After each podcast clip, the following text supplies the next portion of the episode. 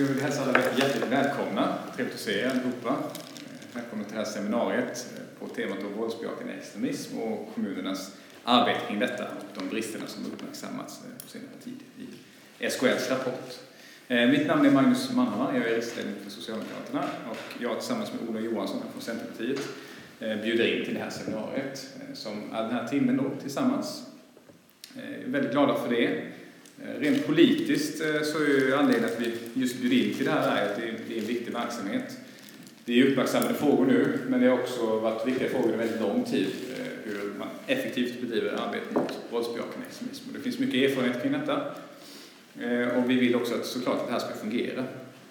Och på något sätt nu när de här bristerna lyfts fram så är det viktigt för politiken att också fundera kring detta och vad kan politikens del vara i att kanske lösa de bristerna som finns och hitta en väg framåt. Så det är anledningen till seminariet. Så hjärtligt välkomna.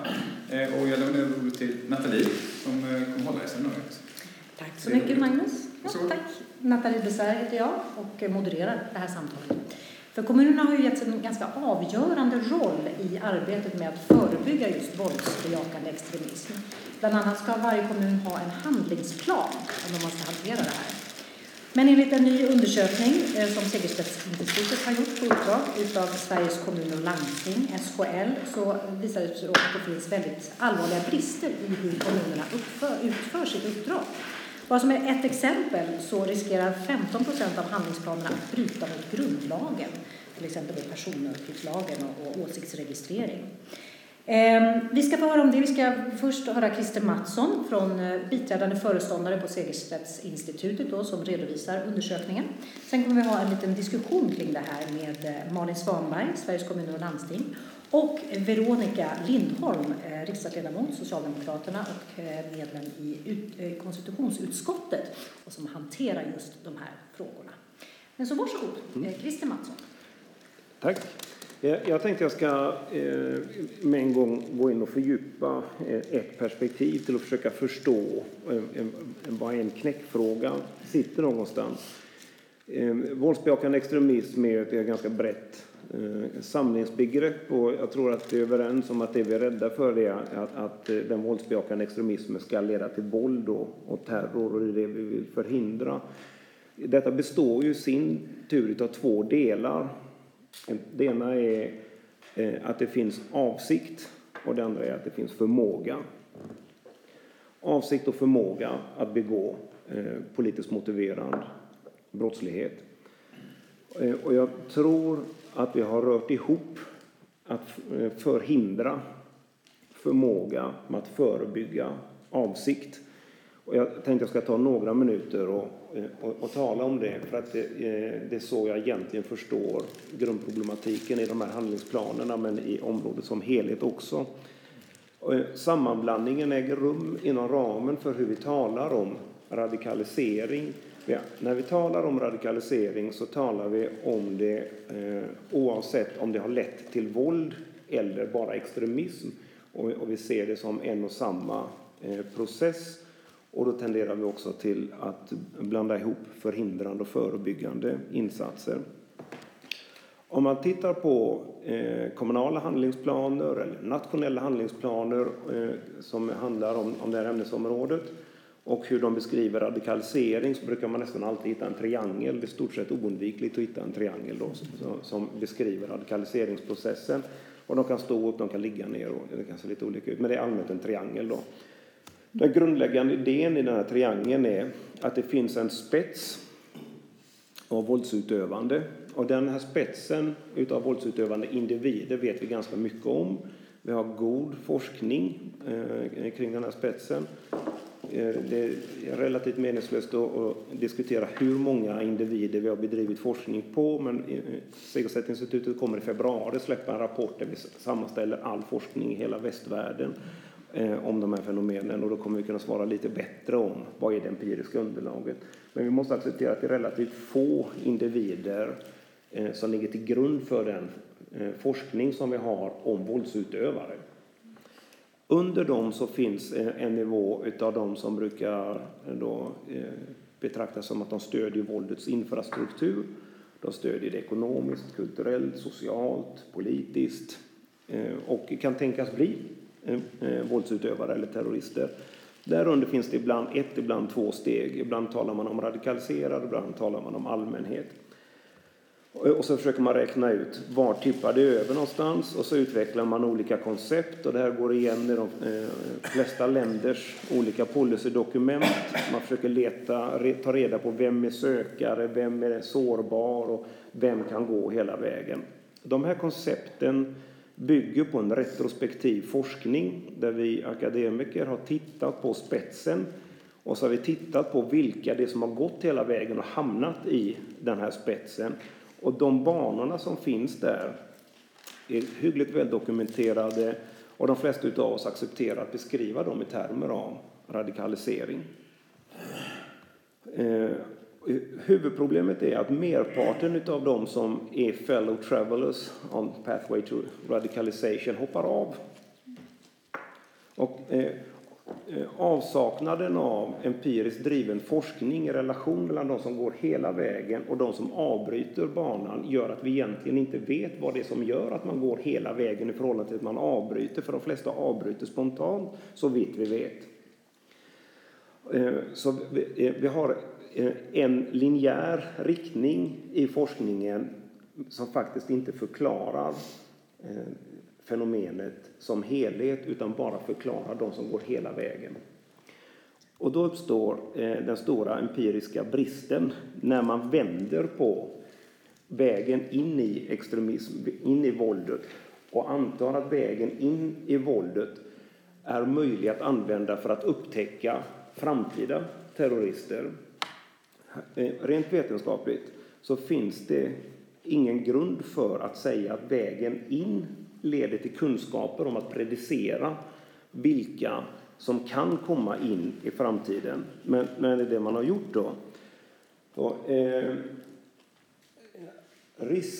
Orsaker till kända terroristers radikalisering blir indikatorer för ännu icke kända eller presumtiva terroristers radikalisering. Men det är inte empiriskt belagt. Ni hittar inte något vetenskapligt stöd för att vända på det, vilket rör till tillvaron en aning, och skapar en idé om att det finns en pool of recruitment. Och saken är den att det finns en pool of recruitment. Vi vet en hel del om demografin för dem som blir terrorister eller våldsextremister. Men den demografin delar de med människor som har en helt annan bakgrund också.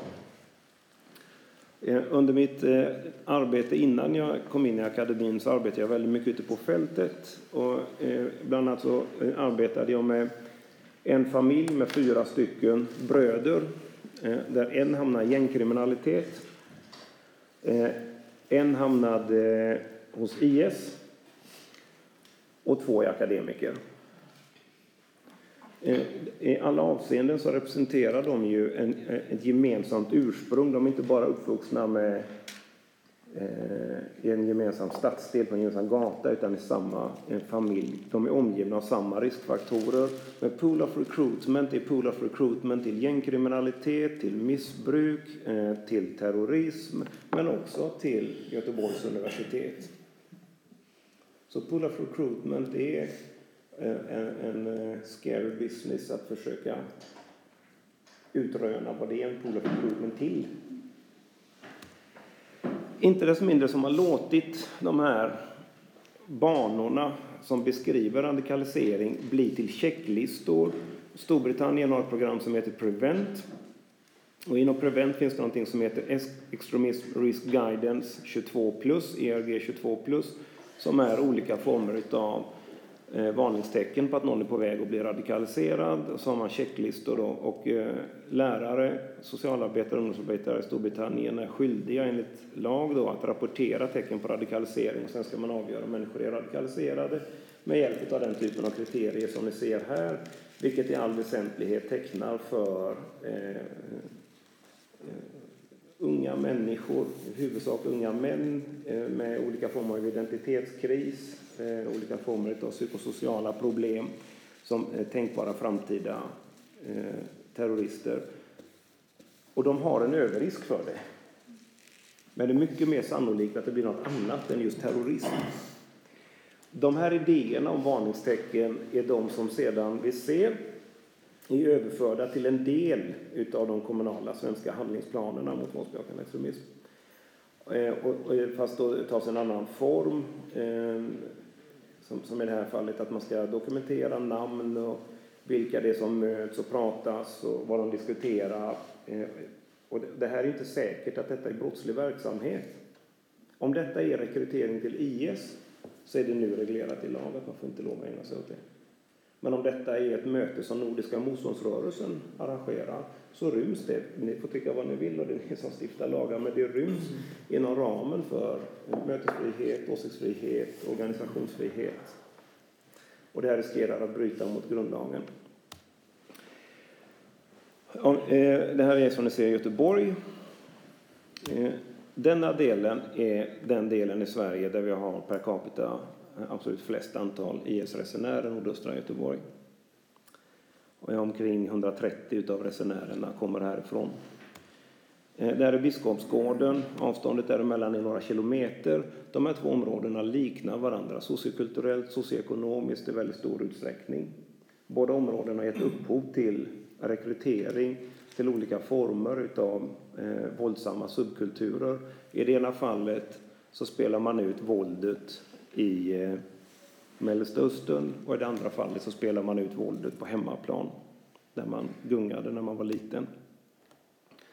Det som har blivit till en olycklig motsättning i vår ansträngning att förebygga detta är att det finns en gråzon mellan förhindrande insatser och förebyggande insatser.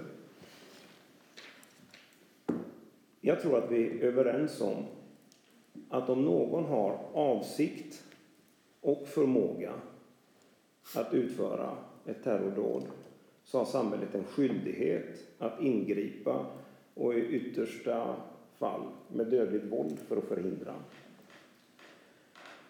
Men förebygga riktar inte in sig på förmågan. Det är en polisiär uppgift att förhindra förmågan. Det förebyggande arbetet riktar in sig på avsikten. Utan att vi kan veta vad den avsikt kommer ta vägen. När polisen ingriper mot förmågan, då är det samhället som skyddar sig själv från farliga individer som vill göra andra illa.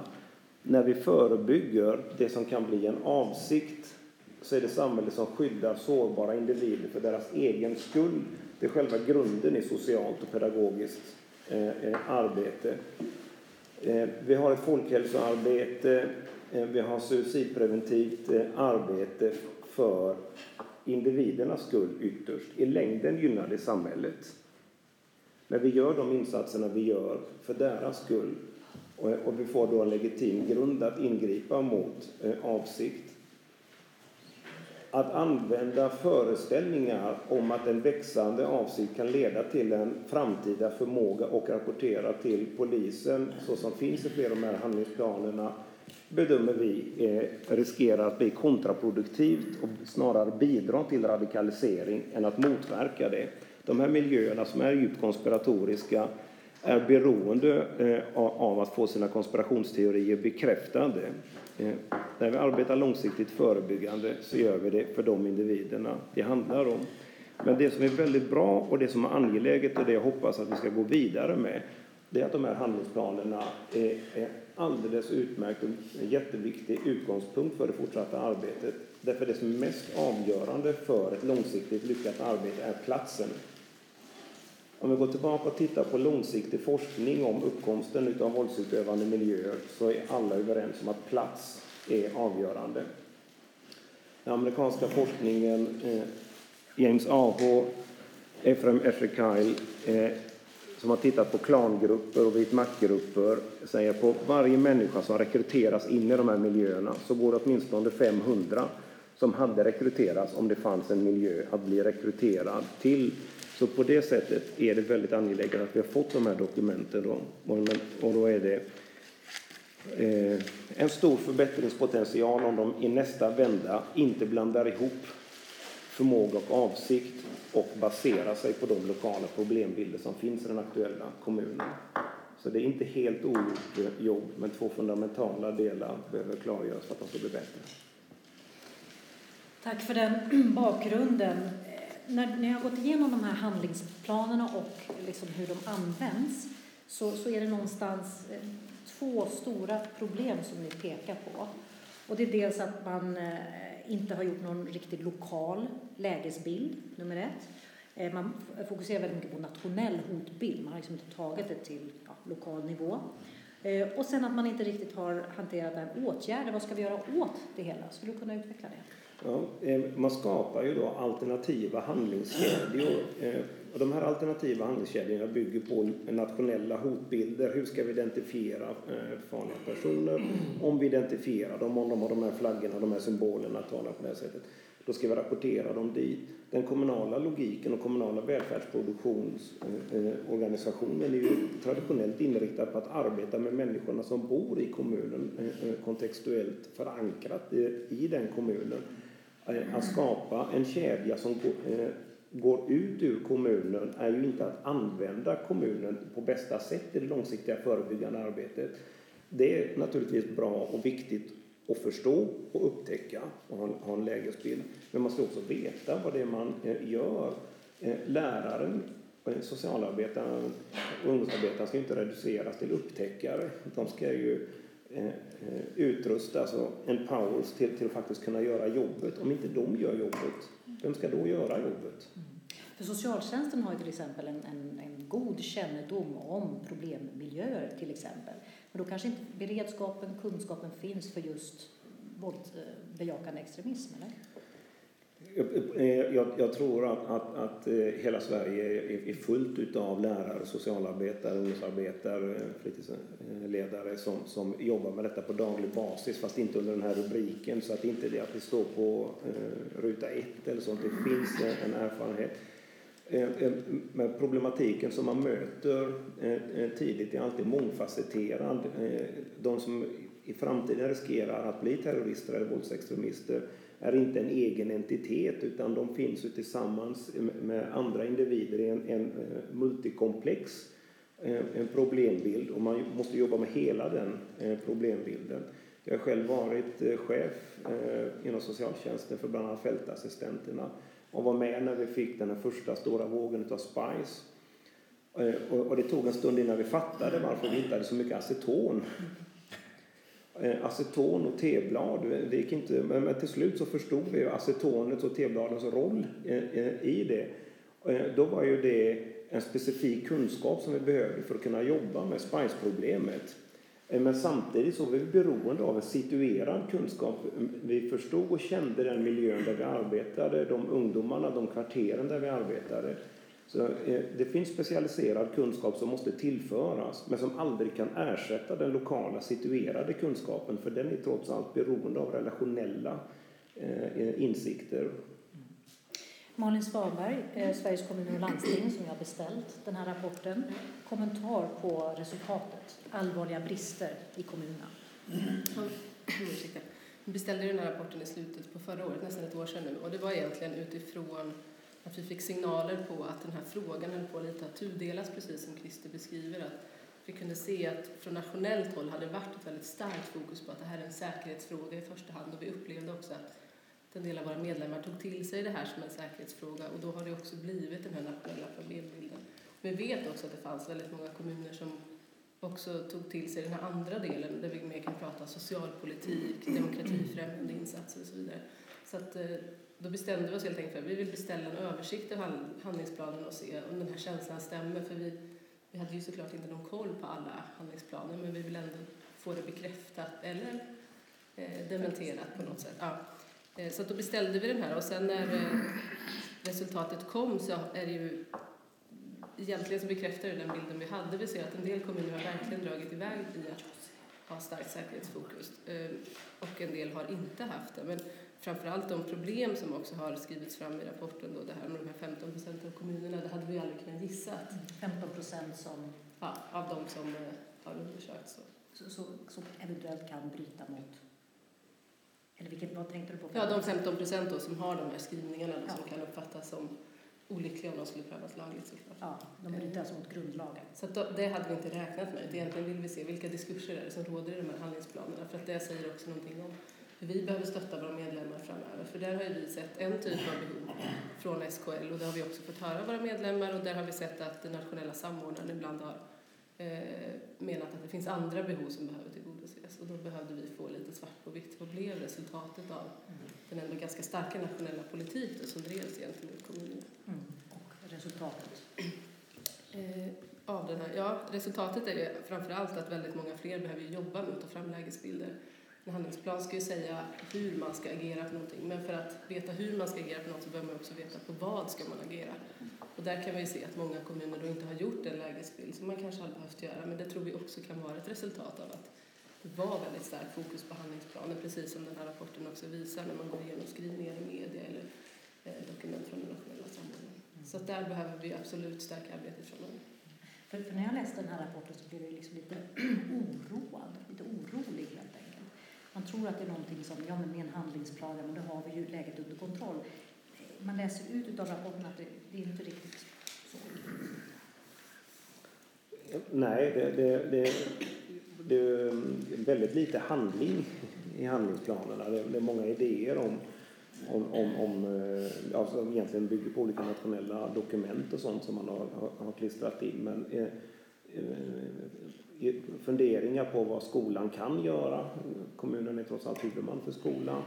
Vad socialtjänsten kan, ska, bör och inte kan göra. Det finns inte med i de här handlingsplanerna. En del gör det. En del resonerar på socialtjänstlagen säger och sådär.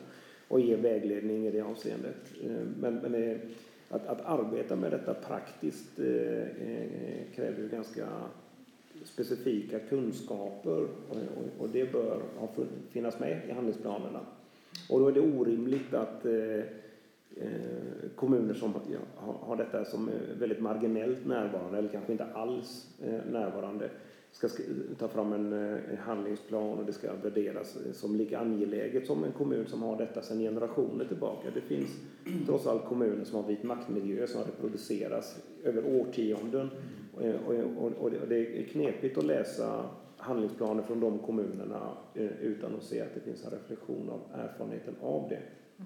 Vi ska vara lite framåtsyftande och se hur man stärker upp det här. Kommentar från politiskt håll då. Veronica Lindholm, socialdemokrat, riksdagsledamot, konstitutionsutskottet. Först kan jag säga att jag är jätteglad att den här rapporten har tagits fram. För det finns ju verkligen ett jättebehov av att liksom se över. Det är en komplex fråga. Och hur ska man hantera, hur ska man tänka? Den 7 juni i år så tog konstitutionsutskottet fram en proposition som också klubbades i riksdagen. Och det är också liksom delar av grunden för hur kommunerna ska tänka och jobba.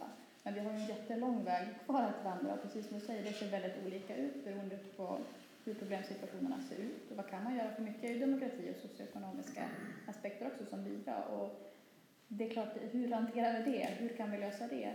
Det är ju främst kanske på kommunal nivå. Men vad kan man då göra från regional nivå? Hur kan vi backa upp? Hur kan vi starta? Hur kan vi se till att kommunerna har verktyg som man behöver? Blev du förvånad över resultatet i den här genomlysningen? Både jag och nej, måste jag säga. Utveckla. Dels, det är klart att det ser ju väldigt olika ut hur man hanterar, och det vet vi också. Det finns ju kommuner som knappt har skrivit en rad om detta. Det finns kommuner som har skrivit väldigt, väldigt mycket och som sedan också har faktiskt ett arbetssätt som faktiskt fungerar. Men det ser ju extremt olika ut. Men sen är det klart att man börjar gå in och ha skrivelser som bryter mot grundlag.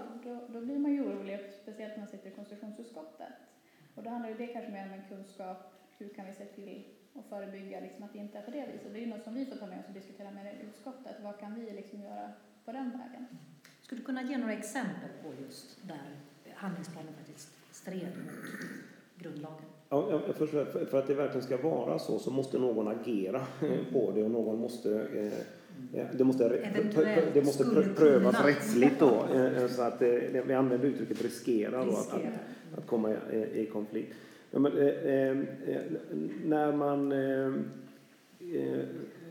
dokumentera då, som i den texten jag hade, man ska dokumentera vilka som träffas på en viss plats, vad de pratar om och skrev upp namn på människor som är där, och även om de inte säger någonting, lämnade till samordnaren i kommunen som är en icke-juridisk instans.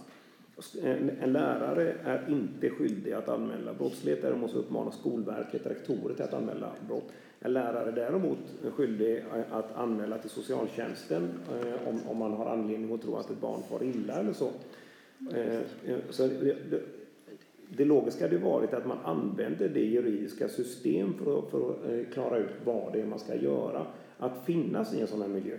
Att finnas i en vit maktmiljö, att finnas i en våldsbejakande islamistisk miljö.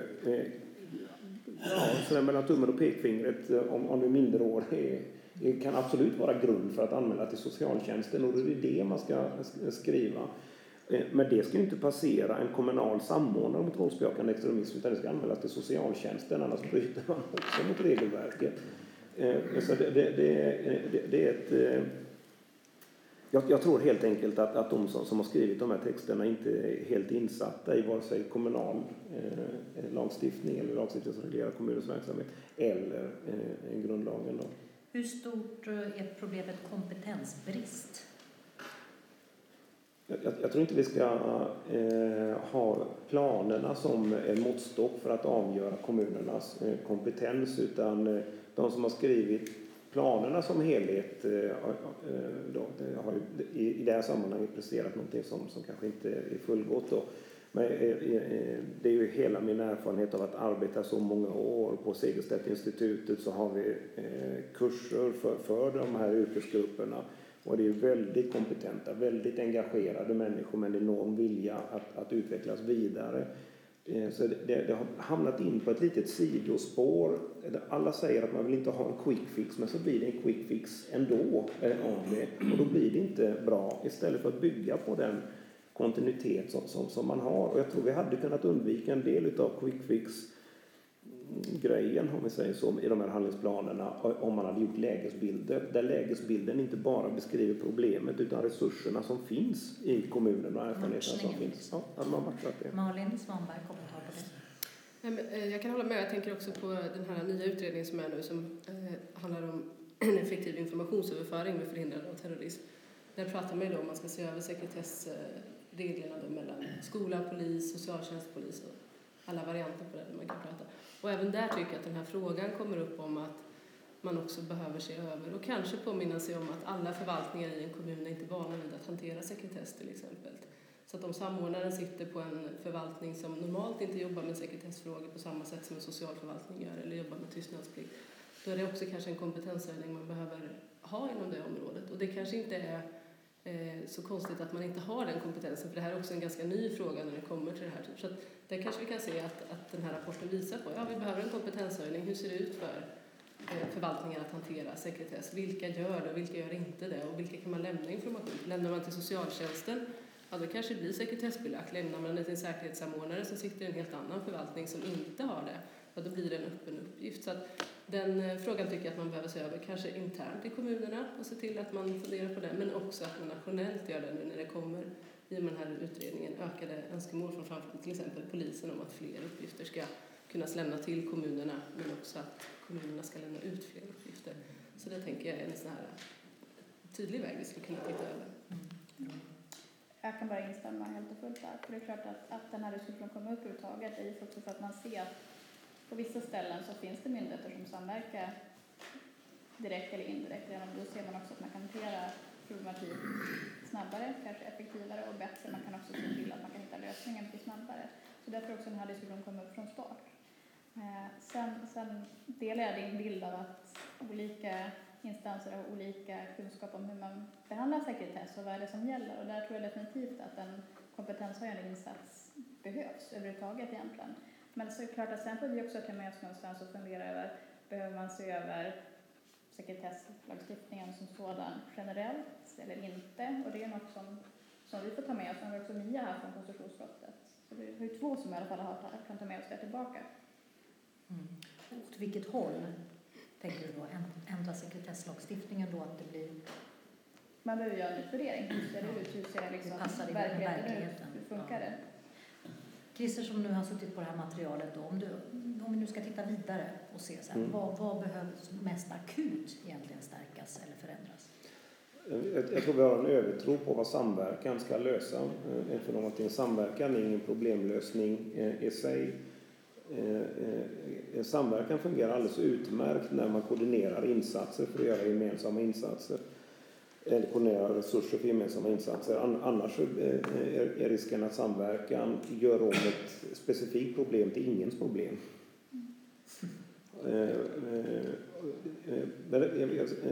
Återigen, min erfarenhet när jag var chef inom socialtjänsten, när vi hade samverkan ihop med skola och polis i samband med narkotikatillslag, så visste vi precis vad vi skulle göra. Vem som skulle göra vad för att komma åt försäljning av droger vid vissa platser, vid vissa specifika tidpunkter. Och det var mangrant att hålla sig inom lagstiftningen och sånt. Men då hade vi gemensamma resurser på fältet och det fanns en gemensam ledningsgrupp. Det är samverkan för mig. Att sitta i ett rum och prata om problembilder utan att det blir klart efteråt vem som ska göra vad, är att göra om ett specifikt problem till ingens problem. Sambandscentral alltså? Skulle du vilja ha en mer exekutiv? Om samverkan ska vara en lösning. Annars så är det ju kompetensuppbyggnad hos de professioner på de platser där vi möter problemet. Att vara lärare, nu ska jag inte namna kommuner, men att vara lärare på vissa specifika platser innebär att möta den här typen av subkulturer. Att vara socialarbetare eller ungdomsarbetare innebär att möta den här problematiken. Då behöver man den specifika kunskapen, precis som mina medarbetare vid en viss tidpunkt behövde specifika kunskaper om SPICE som de inte hade då, men som inte behövdes i andra delar av socialtjänsten. Att generalisera problemet och smeta ut det gör att ingen äger det till slut. Och vid dagens slut ägarskap, kompetenshöjning, är någonstans det du säger. Ja. Mest akut och förändras som du ser det med SKL? Jag tänker att det närmaste året så behöver vi, som jag sa innan, titta på det här med lägesbilder. Och jag tror också att vi behöver höja kompetensen när det kommer till exempel sekretesslagstiftningen. Där att man i viljan av att göra gott inte heller rundar den lagstiftning som vi har idag. Och är det så sen att man från nationellt håll vill förändra den lagstiftningen, ja, då får det komma senare. Men så som lagstiftningen ser ut idag så måste vi också förhålla oss till den. Och därför tror jag också att det är ännu viktigare att vi ser vad är det kommunala ansvaret och vad är det statliga ansvaret i den här frågan. Och sen finns ju den här gråzonen, precis som Christer visar. Och det är väl egentligen i den där svårigheterna finns. För nu låter det som att hela fältet är svårt. Jag tror inte det. Jag tänker att i kommunerna så finns det ju personal som redan idag är oerhört kompetent att hantera individer som ligger i riskzon för bland annat missbrukande. Så det allvarligaste problemet utifrån den här undersökningen tycker du är just alltså det här med grundlagsproblematiken, inte hur man faktiskt hanterar själva problemet, alltså förebyggande arbete mot våldsbejakande extremism. Det fungerar ganska bra. Jag kan ju tycka att den här är olycklig. Det finns ju ingen som, jag tänker mig i Sverige, inte skulle tycka att en risk för grundlagsbrott är olycklig. Det tror jag är ganska givet liksom. Men sen rent arbetsmässigt, ja, det är ju viktigt att vi har lägesbilderna så att man också ser att rätt insatser sker i rätt kommun. Och där kan vi se, jag vet att jag och Christer har pratat om några gånger, att det finns ju också en oerhörd rädsla för IS-resenärer och att de ska återvända. Jag har någon media ringer en gång i veckan och frågar vilket program finns det för att ta emot IS-resenärer, varför blir de inte polisanmälda, vad gör kommunerna, hur många deltar och sådär. Och det kan vi säga att det är en väldigt liten andel av Sveriges kommuner som sitter i problematiken att överhuvudtaget få ett samtal en dag som säger att nu står den IS-resenär med familj, behöver nästan vara om socialtjänsten ens ska ha möjlighet att göra någonting. Har den inte det i vuxen så är det svårt för kommunerna att göra något. Medan vi vet att när vi träffar ett nätverk på 30 kommuner så säger 28 av 30 högerextremism är jätteproblematisk hos oss. Så den frågan tror jag också att vi behöver ta. Vad är den stora risken? Ja, det är klart att en IS-resenär som återvänder är en väldigt stor risk och kanske en ovanlig fråga att hantera i kommunen som behöver ta emot det. Men skulle man titta på tvärsnitt av Sveriges kommuner så står ju fler med högre extremismen. Och inte minst nu när det är ett valår och vi ser att i flera kommuner uppger att nu trappar man upp det här. Så det där tror jag också att man inte fastnar i att en grupp är den enda gruppen som är farlig, utan det finns flera grupper som är farliga. Ja, men det är ju specifik kunskap efter de behov som finns. Vi bedriver flera olika studier som ännu inte har publicerat och sådär. Men det, ingen kan värdera risken för terror i förhållande till dem som återvänder, utan det är en risk vi kan kalkylera fram att den finns.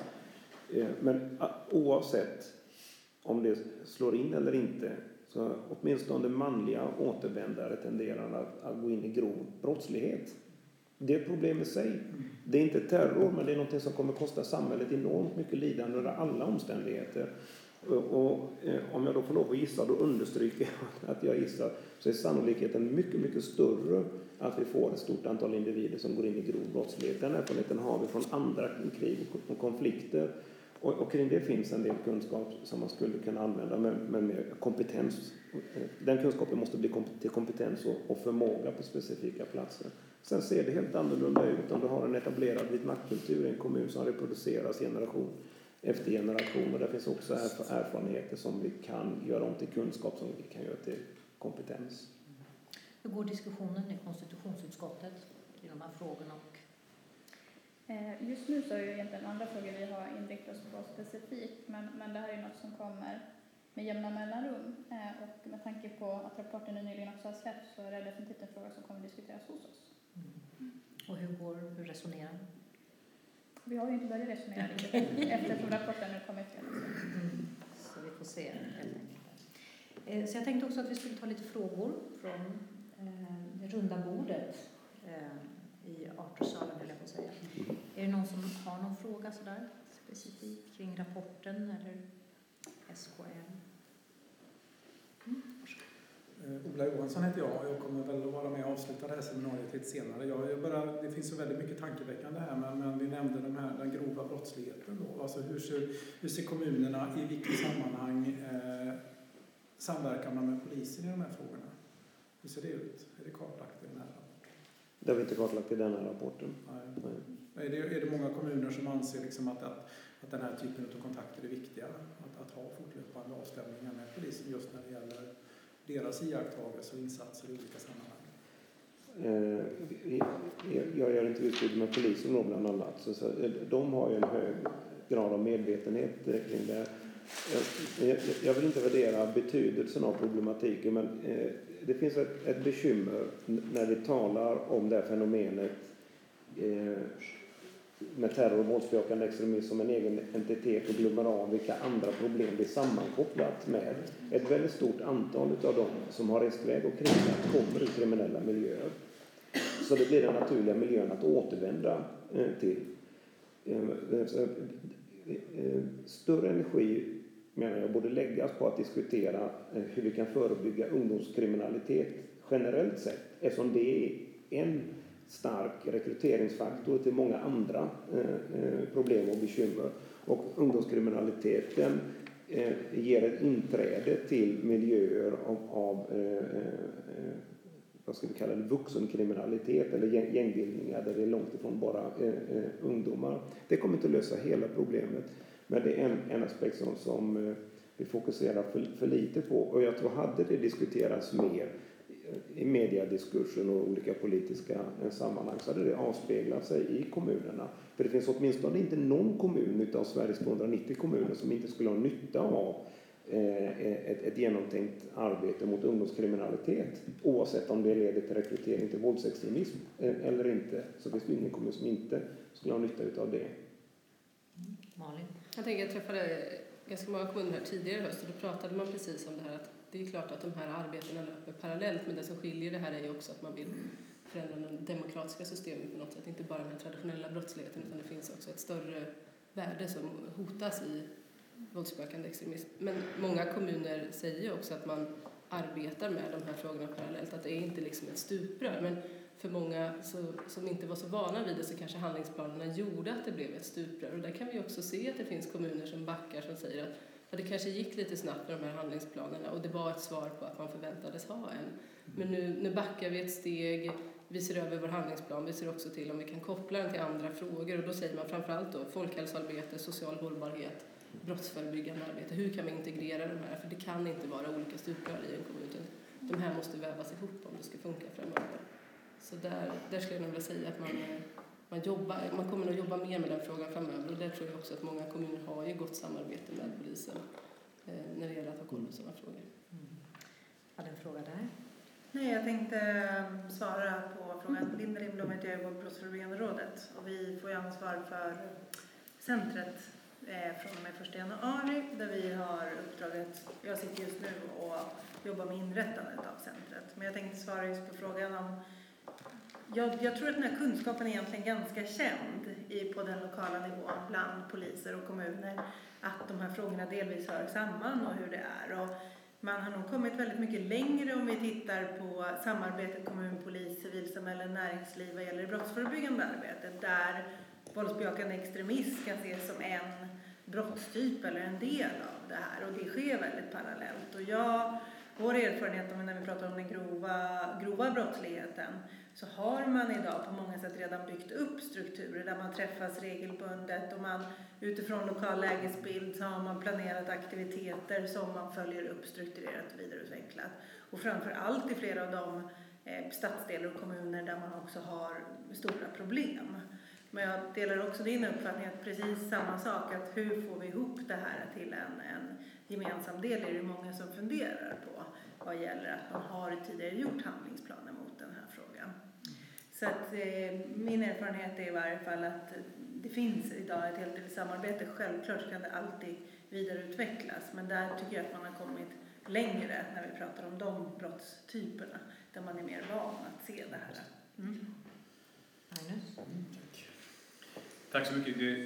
Jag funderar på väldigt mycket om man ska vara framåtsyftande. Nu är inte det helt temat idag här, men ändå viktigt att fundera på hur vi ska gå framåt sen. Fråga, det kan ju gälla flera av er här. Vilka positiva exempel finns det? Och finns det några modeller som man skulle kunna sprida i det här? Om man ändå gjort en undersökning. För det verkar ju som att det är väldigt skiftande. Också att man kanske hade behövt lite vägledning om man säger så i det här arbetet. Finns det några lyckade modeller som man kan lyfta fram redan nu? Och det är säkert många som tittar på det här som sitter och funderar på det just nu. Vad kan vi göra hemma just nu i vår kommun? Jag tror att i fråga om just modell så tror jag kanske inte det finns en modell. Men jag tror att de kommunerna som har lyckats bäst är de som faktiskt har klivit ner i det egna kvarteret och tittat hur det ser ut hos oss. Det kan också vara så att man inte ens bara gör en kommunövergripande lägesbild. Jag tänker på en kommun norröver som sa det räcker inte med en kommunövergripande lägesbild. Vi måste ner i våra kvarter och se. Den insatsen som behövs i det här kvarteret är inte den som behövs i det kvarteret. Så jag tror att en framgångsfaktor är att våga göra den här lägesbilden. Och kanske också om man är en storstad kliva ner på lite mer detaljerad nivå. Och när man har gjort den då kan man börja fundera på modellerna. Och där tror jag inte att det finns en modell. Jag tror inte att vi kan kopiera ett arbete från en kommun som har lyckats bra eller gjort en stor handlingsplan utan att den kommunen har lyckats bygger ju på att man har gjort just det, att man har klivit ner och träffat sina invånare. Men vad kan SKL göra som aktör? Ja, vad kan vi? Ja, vi kan ju såklart vi får ju ta till oss det här och sprida resultatet från den här och vi får ju också se till att hitta de här kommunerna då som har vågat göra det som jag precis nämnde här. Att vi då kan sprida de goda exemplen. Alltså medlemsorganisation så kan ju vi aldrig säga till en kommun vad de ska göra. För vi företräder 290 kommuner som alla har sina egna politiska styren. Och det är viktigt att det så också förblir. Men vi måste ju också kunna försera med bästa möjliga underlag för att fatta kloka beslut om hur man ska gå vidare med det här. Så att det blir ju något som vi också får se till att göra under nästa år. Hur hittar vi dem då som har vågat göra någonting annat och som också har kommit framåt med det arbetet? Eller så är det att jag arbetar på kriminalpolitiska enheten på Justitiedepartementet. Jag har läst en annan utvärdering om det här kommunala arbetet där Högskolan Dalarna har utvärderat de här 4 kunskapshusen som samordnat initierade Borlänge, Göteborg, Stockholm och Örebro. Och där framkommer det en rekommendation att utvärderarna anser att man ska ta fram en modell som balanserar de här 2 perspektiven eftersom båda perspektiven behövs. Både socialperspektiv och säkerhetspolitiska perspektiv behöver integrerat i arbetet. Då fyller en sån här informationsdelningsunderlättande en funktion i det. Vad säger ni om den slutsatsen? Ja, men, det finns absolut ingen motsättning mellan de här perspektiven. Så som jag har arbetat ute på fältet i 22 år har ju varit möjligt därför det finns en gräns när det inte längre är mitt ansvar och där andra aktörer måste gå in. Den gränsen är inte exakt och där finns den här gråzonen. Men det är ju tryggheten i hela arbetet.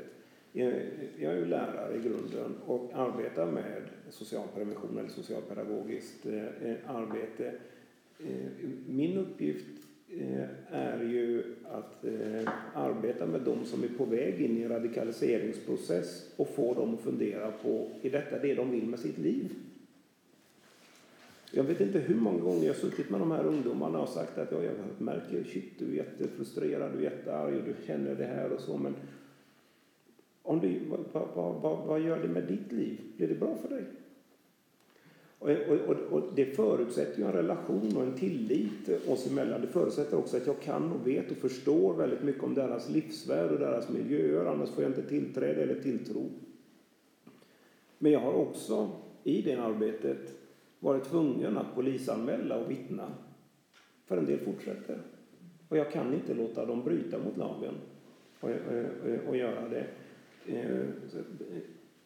Så i det arbetet så är vi starka komplementära enheter. Och när jag intervjuar polisen så är polisen inte intresserad av en skola och socialtjänst som är pseudopoliser. De är intresserade av en skola och socialtjänst som gör sitt arbete allra bäst på det de kan. På det att polisen inte behöver gå in och göra det som ibland kanske den kommunala omsorgsorganisationen borde göra. Jag läste igenom en transkribering igår kväll från en studie jag håller på med. Och då är det en polis som berättar när de kommer till en lägenhet med en kille som hänger ute i taskiga miljöer. Och hans sovplats i en madrass vid ytterdörren. Så det är klart att han är ute så länge som möjligt. För han har ingenstans att ta vägen i trångboddheten. Och är han ute så är han exponerad för miljöer som är farliga. I den miljön, det här är komplicerade ekonomiska strukturer och som är ert jobb. Inte bara, men det kan inte socialarbetaren göra någonting åt. Men socialarbetaren i den miljön, när man plockar upp ungdomar i den miljön, så just där och då den kvällen så hjälper det inte så mycket med analyser av samhället. Men om jag aldrig funderar över varför jag åker till vissa områden eller varför jag ser ut på ett visst sätt just där hela tiden, då blir jag ju som socialarbetare och lärare en del av problematiken. Här tror jag polisen saknar oss ute på fältet. Och där tror jag inte att det är en fråga om metoder utan att faktiskt inse hur problemen ser ut och arbeta med dem lokalt situerat där de uppstår. Var det svar på frågan? Ja, en kommentar. Ja, hej. Marco Venegas, Miljöpartiet. Tack så mycket. Mycket intressant diskussion. Jag tänkte på just det här med våldsbejakande extremister med vitt förtecken. Du sa att det har ökat den sista tiden. Så vidare jag vet, det här frågan man har jobbat i mer än 20 år. Vad har vi gjort för fel? Varför har det ökat? Varför har vi inte kunnat göra något bättre? Minska det här och sånt. Vad behövs göra? Är det strukturella som du var inne på? Är det strukturella? Och det här skulle vara... För att hade vi lyckats med det här, då hade det varit mycket lättare att kunna jobba med den extremismen, med islamiska förtecken så att säga. Jag är lite orolig att de här personer som handlar om, de har verkligen noll tillit till samhället. Mm. Så det är väldigt bra när man litar på en person och den personen har mycket mer möjlighet att kunna göra någonting. Jag tänkte just på att vilka är vilka personer som är legitima för att kunna hjälpa till exempel här människor som är radikaliserade och med religionsförtecken så att säga.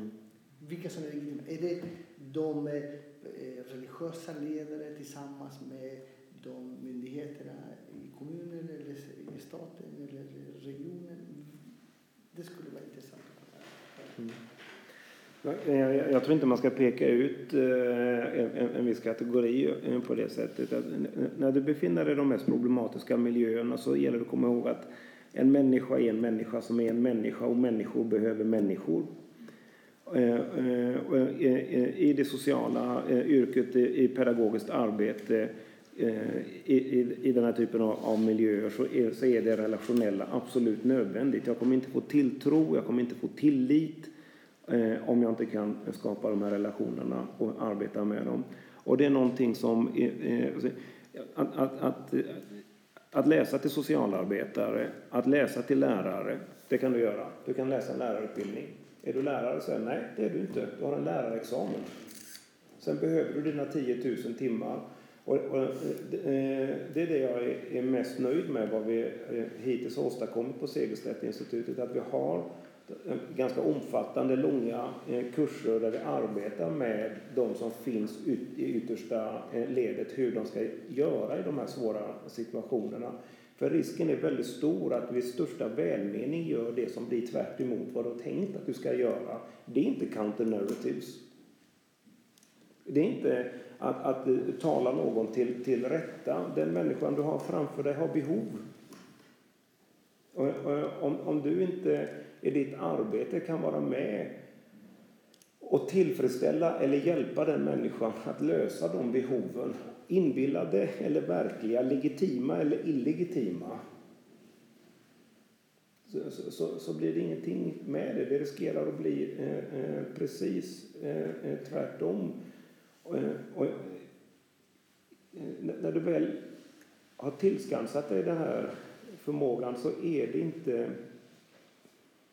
Alltså, jag ibland önskar att det gick att skriva ner i en bok och så läste man den boken och så blev det så. Det hade gjort att jag hade tjänat jättemycket pengar. Och men det funkar verkligen inte så. Men jag kan inte formulera det på annat sätt än att du bygger upp insikter och förståelse för de här subkulturella miljöerna, för mänskliga behov, hur du skapar relationer så att du vid rätt tidpunkt kan säga: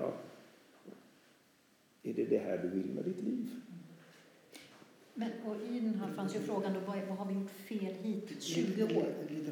Alltså, jag tänkte på, det fanns tidigare, jag vet inte, det finns Exit just för dem. Och där legitimitet just låg i det här med att de personer som jobbade där i Exit var före detta nazister, före detta högerextremister.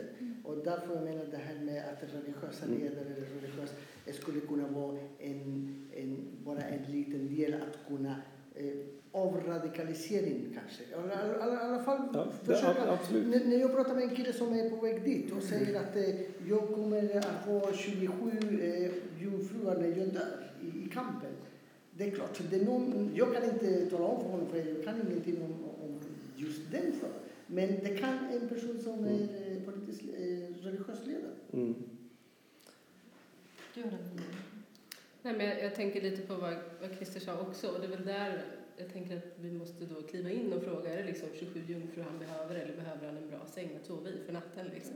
Alltså vad grundproblemet är. Därmed är inte sagt att alla unga behöver förebilder som kan förstå frågor de är intresserade av, vare sig det råkar vara miljöfrågor eller jämställdhetsfrågor, eller en del blir väldigt aktivt religiösa och behöver också kunna mötas i den typen. Men grundproblematiken måste nog ändå liksom mötas i det här. Få slutfärma sin skolgång till exempel, en jättestor faktor som avgör ganska mycket för lång tid framöver. Men också hur ser ens hemmiljö ut så. Och det tror jag vi alla kan tänka när vi växte upp, att vi vet om minst en person som det inte gick bra för i vuxen ålder, och vi visste det redan när vi gick på högstadiet, bara att ingen gjorde något. Jag tror inte att det är jättelångt sökt tanke i alla fall. Och föreningsliv och sånt, allt är jätteviktigt. Inte för att man rider, inte för att man spelar fotboll, utan för att man får en arena där man blir bekräftad. Och får du inte det på den arenan så kommer du söka dig någon annanstans. de problematiska miljöerna som jag har arbetat i, så det allra viktigaste att se till är att de elever har haft klarar skolan. Det är inte så att relationen är det som är målet, det är medlet. Och det viktigaste att uppnå är att de klarar skolan, för då har de så väldigt mycket större möjligheter att välja en annan väg. Vad gör relationen i detta? Flera av er förmodligen har barn, och ni alla varit med när de kommer och ritar jättedåliga teckningar på huvudfotingar och det ser inte klokt ut egentligen. Men vi älskar ju dem och vi beundrar de här teckningarna och vi ger dem en cred för det. Jag har funnits i de miljöerna med de som inte har fått detta, som inte har blivit stimulerande. De eleverna börjar prestera för mig. Jag är viktig för dem. Då vill de ge det tillbaka och prestera för mig och få någonting tillbaka. Det här är accepterad och etablerad vetenskaplig praktik, evidensbaserad om ni vill, men det är väldigt långsamt. Det går. Man har så sett när vi har bråttom på detta, finns ingen quick fix. Morgondagens våldsextremister är redan födda och halvvägs genom uppfostran. De yrkena jag representerar, den forskning jag representerar, jag är ledsen, men vi löser inte problemet på ett år. Vi behöver 10 år, men om vi inte börjar nu så kommer vi ändå stå med quick fix om 10 år för de som idag inte har fått beröm för sin huvudfoting. Det är väldigt fint avslutad ord, men kort bara, 20 år försökt motverka då nazistiska rörelser och annat. Om du får liksom samma, vad är det största, vad är det som vi har fallerat